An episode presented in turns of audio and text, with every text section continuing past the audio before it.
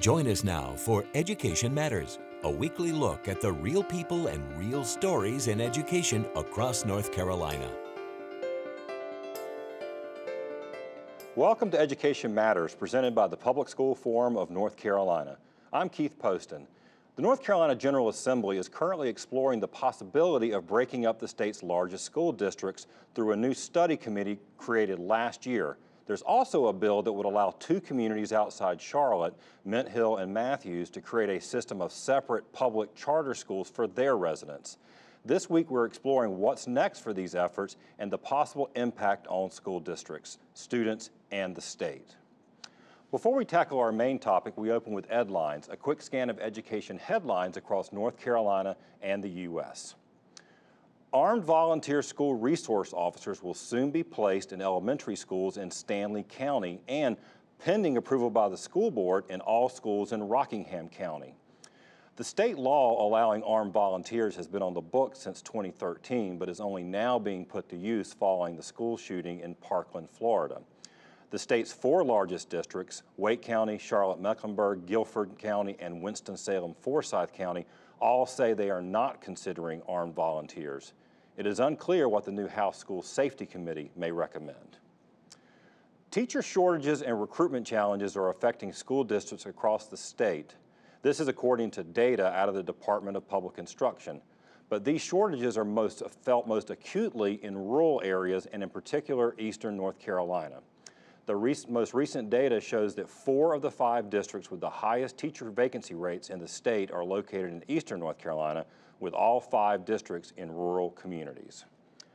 Finally, the recent teacher walkouts in West Virginia over low pay and school funding have now spread to Oklahoma, Kentucky, and Arizona. In West Virginia, educators stayed out for nine tenths days before winning a pay raise. In Arizona, teachers are threatening to strike unless the state gives them a 20% salary increase.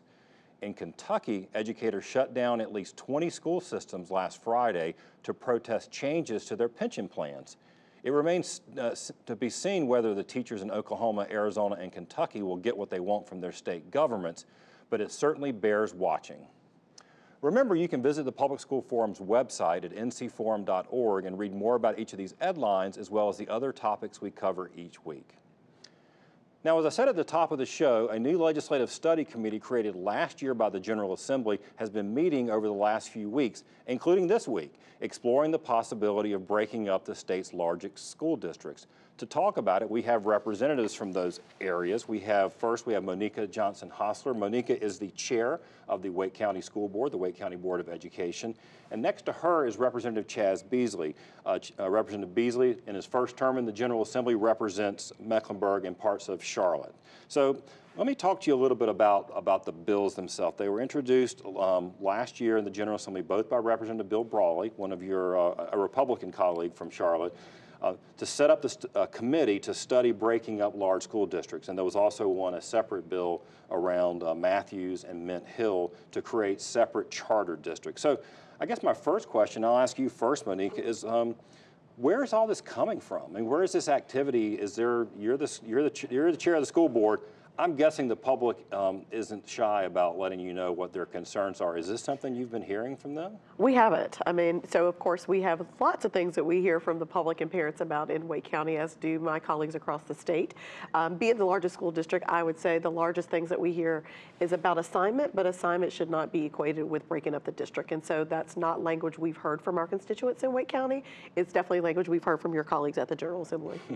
Well, uh, Representative Beasley, I mean, uh, I guess the same question from you. I mean, you're you're obviously you know, new to the General Assembly. All your legislators are out talking to constituents. You talk to your colleagues. I mean, is this um, again? Where did this all sort of come from? It, it, just sort of feels like uh, it just sort of came out of nowhere in a lot of ways. I think this is a prime example of what happens when there is a bit of a disconnect between the parents and the people who are in positions of power. Uh, I have not heard from many of my residents, many of the people who are in my district, which is actually really close to Matthews and Mint Hill, although it does not include those two towns. And what we've heard is that everyone wants their kids to get the best education that they possibly can, and that that does not necessarily mean breaking up CMS into smaller units or allowing for a first of its kind, one of its kind charter school system within and managed by municipalities. So I think we have to keep in mind that when all these projects are coming up, when all these ideas are coming up, you have to get the parents involved early, and that they in, that deserve a real choice and a real uh, part of their voice to be heard in these kinds of decisions. Right now, um, um, as have you been talking to our, the, I guess you would say the Wake County, where we record the show in Wake County, the delegation, there are members, Representative Chris Malone is one, who's on that actual committee about school. What are they telling you, and I guess more importantly, what are you telling them? I think probably more importantly, what we're telling them. Um, I, I respect the, my colleagues and your colleagues on Jones Street that they, their job is to tell us what the bill is and then get our feedback. So as you can imagine, we've done a great job, I believe, in giving them all the information of why Wake County is a great district the way it is. And several of those choices I think are most important to highlight, as you just mentioned, Representative, that parents have choice in Wake County. And I think regardless of some of the things that parents may not be especially happy with, they're happy with the quality of the education that we are providing to students in Wake County. And they're also at least happy that we have a process where we get parent feedback. Um, so I always tell people we may not give you the answer you want, but the process is an open process, and it's very much so our constituents and parents are part of it. And our choice program is one of the best programs um, possible, I believe, in the state. I mean, we can look at our county and see that we are maintaining, we're still one of the best magnet school programs in the country. And so I think our accolades speak for us, but more importantly, none of us on our Wake County Board of Education are resting on our laurels. We're continuously engaging our community to how do, how do we strengthen the places where we may not be as strong in the eyes of parents and students, um, but also we continue to have the dialogue with our community at large, even for those citizens who don't have students. We are very clear in Wake County that a, the largest number of our constituents actually don't have students in our community, and I think that's what we've also been encouraging the Wake County delegation is constituents with, with or without students, we've engaged them in this conversation in this process, Right. and we've given them the information of here's what's efficient, here's based on the data that's been received in this committee, here's where there would be inefficiencies in Wake County if you broke it up, and then we've also had the conversations with our municipalities of what the impact would be if this Well, you, you, you, that, you raise uh, efficiencies and inefficiencies. There are really a couple of threads that I've been seeing in, in both in the, at the committee hearings and the, and the coverage about it. One is that it doesn't sound like um, that it's going to lead to efficiencies. In fact, the opposite, that, that breaking up large districts would actually cost more. Uh, and the other one is um, concerns about um, resegregation. I mean, look, our schools are already moving, um, becoming more segregated by race and by class. Charlotte, Mecklenburg has been an area that was sort of at the forefront uh, as for integration, kind of going in the opposite direction. What are your thoughts, I guess, on those couple of fronts? Well, this week is the 50th anniversary of the loss of Martin Luther King and his assassination. Unfortunately, what we are seeing is that the numbers bear out that we are just as segregated as when we lost Martin Luther King, and that is a really sad fact that we have to address. The reality is, this is a study bill, and oftentimes in the General Assembly, when there's a study bill, I support them. The reason why I didn't support this study bill to break up districts is because there's actually a very large amount of study and data and research on this issue already, and almost every one that you see says that there is a major problem with resegregation, and there's also a major problem with student outcomes. You see that the haves end up getting a little bit more, but the have nots end up losing a lot more. And so we need to make sure that in these types of ideas that we look at what has already been done because many of these questions have already been answered and unfortunately the answer is not breaking up our school districts. Right. Now, let me ask you, Monika, the um, Wake County specifically, I mentioned Charlotte Mecklenburg seen as a national leader in integration 20 years ago. Wake County, up until very recently, maybe uh, 10 years ago, was also, you mentioned magnets. You talked about magnets. That was Wake County's sort of uh, uh, really golden ticket, if you will. They sort of said, we're going to use our magnet programs to integrate our schools and it'll make them places that folks want to go. And it worked we've kind of moved away from that in Wake County. Um, is that, I mean, is it no longer a priority? Uh, is it something that we need to, as the chair of the Board of Education, you want it to be more of a priority?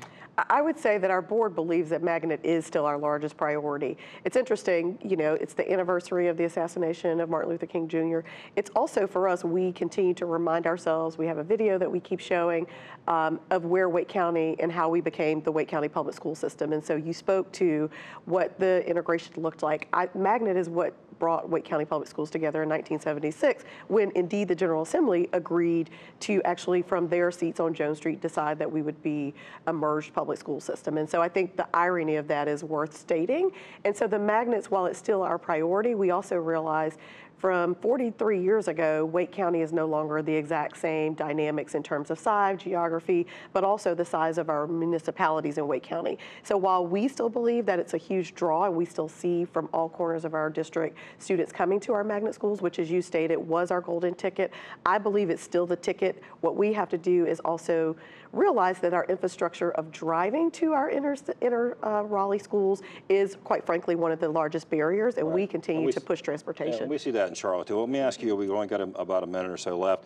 Wake County is the largest school district. Uh, Charlotte's the second largest why wasn't Wake County uh, uh, invited to uh, speak before this committee? It would seem like an obvious choice if you're the largest district to sort of talk about it, but you haven't been. We haven't been asked. We actually asked to be asked so that we could speak about our district. I mean, I would have to be you know, guessing why we weren't asked, but what I would clearly say is one of the folks who were involved in merging our school district is oftentimes when we're talking about these things, we we say that we're talking about what research and data shows us, but these are really emotional decisions. And I believe the chair is Representative Brawley, who represents the Charlotte area and not Wake County. And I think that may be, quite frankly, one of the simplest ways to say that we weren't asked, but we're here to well, discuss we're gonna we're gonna keep talking about this in, in our next segment. But uh, thank you both for being here. We're going to watch. There's a more a, a meeting today, and then uh, maybe some more. They have to do. I think Chaz, what May 1st is when the deadline is. Correct. Uh, the the committee will submit its report. So thank you both for being here.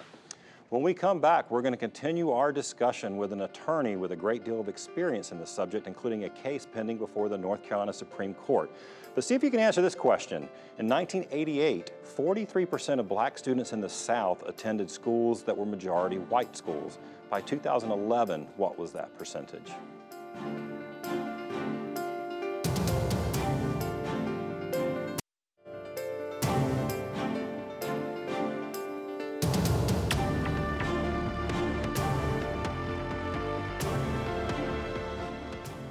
Welcome back to Education Matters. Did you correctly answer D, 23%? That's right, the percentage of black students in the South that attend schools with at least 50% white students fell from 43% to 23% between 1988 and 2011. And recent studies show some school systems in the South, and actually Representative Beasley mentioned that earlier, are more segregated by race and class than they were in the 1960s. Now, we're going to continue our discussion about breaking up school districts, and joining us, we have an attorney, Mark Dorosin. Mark is the co-director of the Julius L. Chambers Center for Civil Rights. Um, and as I mentioned in the, uh, the intro, you've got, um, uh, I think, some unique experience in this topic um, uh, with a case that you're working on. And I do want to talk about that, about Halifax County. But let's just talk about this, this sort of the overall um, uh, look. You've been watching what the discussion in the General Assembly's been. I mean, sort of the segregation angle is one of the is sort of one of the big topics we've talked about here on the show. I mean, what are your thoughts about these kinds of moves? I think the segregation piece is the most critical in what we're seeing in these school district secession movements, which are happening across the country. There are um, 71 secessions across the country wow. that have been attempted, 47 have been completed. And the consistent theme we see is um, a segregation by race and class, as you mentioned, in all of these districts, typically uh, motivated by um, wealthier white communities seeking to withdraw from more racially diverse, economically diverse, uh, larger systems. Right. And it's interesting because in North Carolina, one of the successes of integration was recognized by the fact that we had these countywide districts.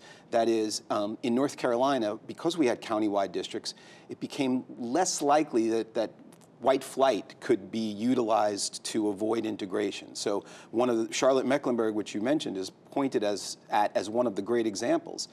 It's well recognized that because it was a unified district, that's why integration was so successful. Right. Similarly, in North, you know, we had the trend in North Carolina has been towards consolidation right, we as from, a tool of integration. What, 165, 170 school districts in the early 60s we, to, we have 115 right now. So That's right. And, and in many of those, including in Wake County, including in Pitt County, including in Durham County, the primary motivation, or one of the primary motivations, was addressing the continuing segregation. Right.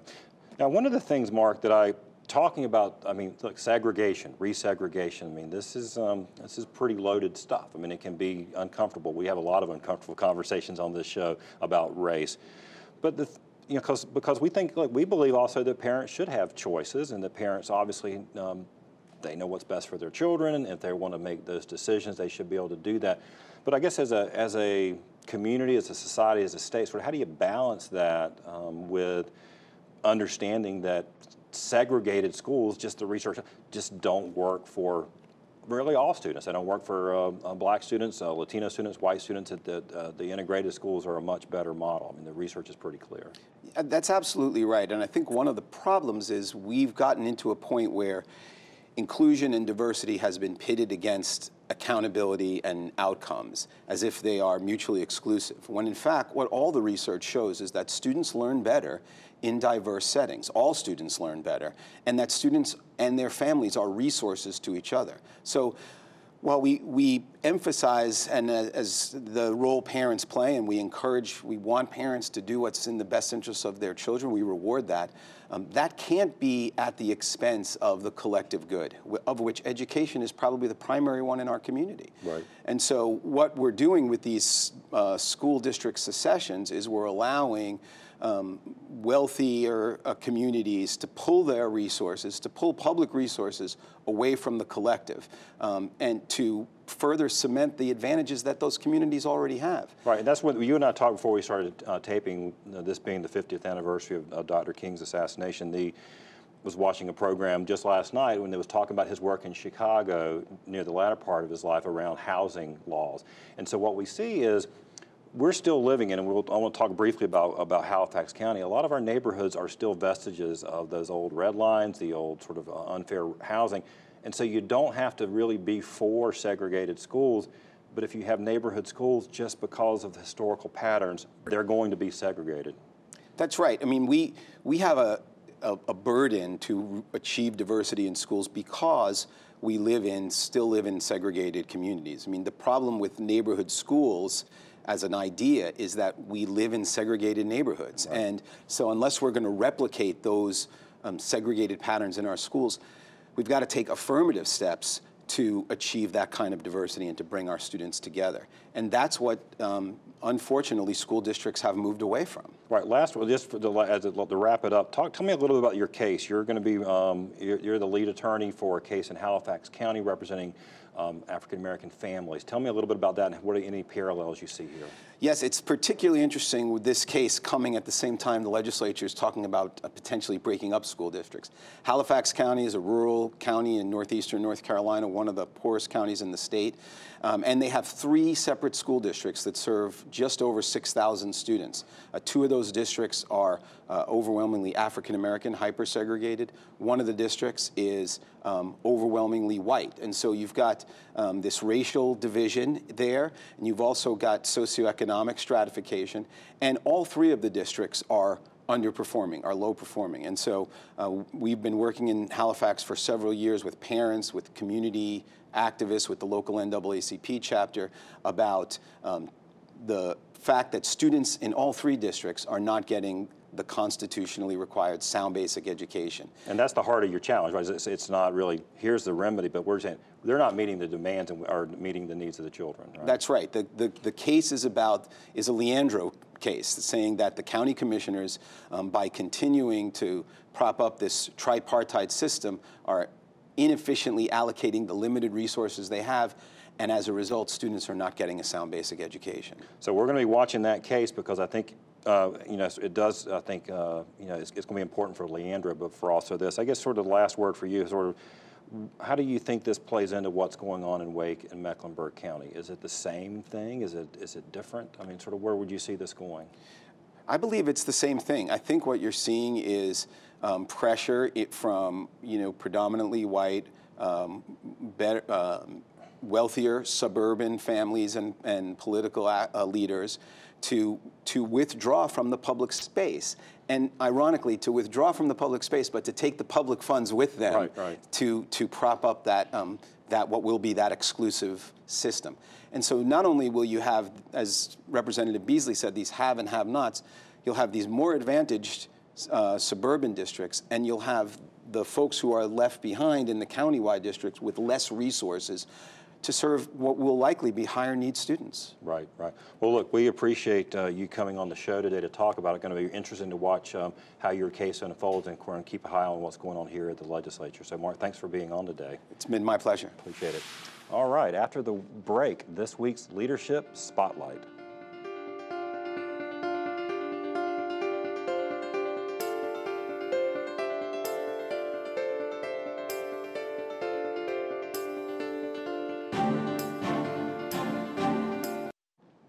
Each week, Education Matters spotlights individuals demonstrating exceptional leadership in education in North Carolina based on nominations from you, our viewers. This week, we spotlight Joanna Hunt, principal of Tanglewood Elementary School in Lumberton.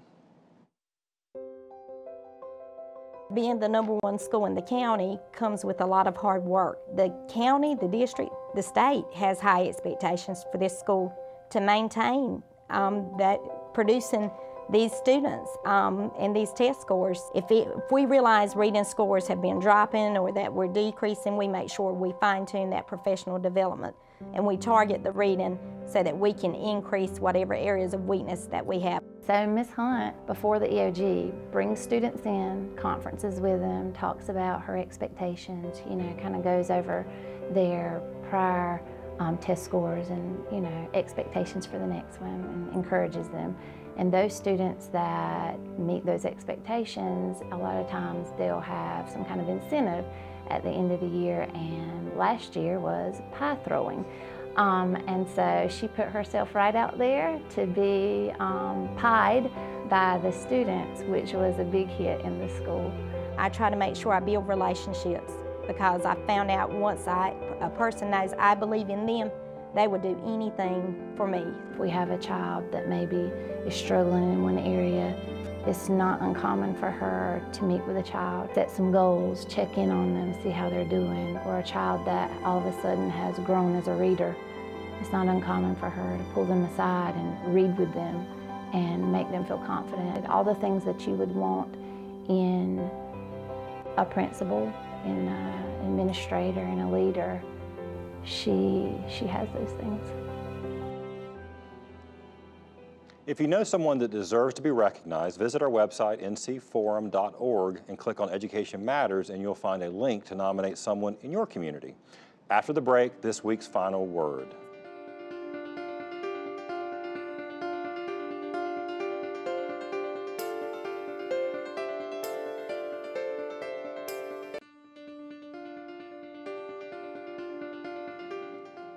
The study committee exploring breaking up large school districts was created by House Bill 704, introduced by Representative Bill Brawley, a Republican from Charlotte.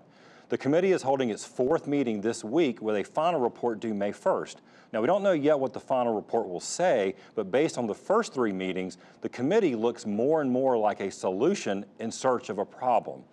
Expert after expert have come before the committee detailing how breaking up large school districts may lead to litigation, will be less efficient, will cost more, and that there's scant or no evidence that smaller districts will lead to improved student performance.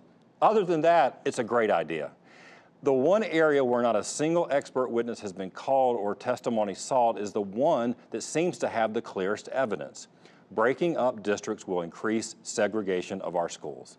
I mean, the fact is we're already heading in the wrong direction in places like Charlotte, breaking up the district, or even worse, carving out those more white and affluent suburbs so they can create their own taxpayer funded personal charter school districts will permanently undo the progress we've made as a state.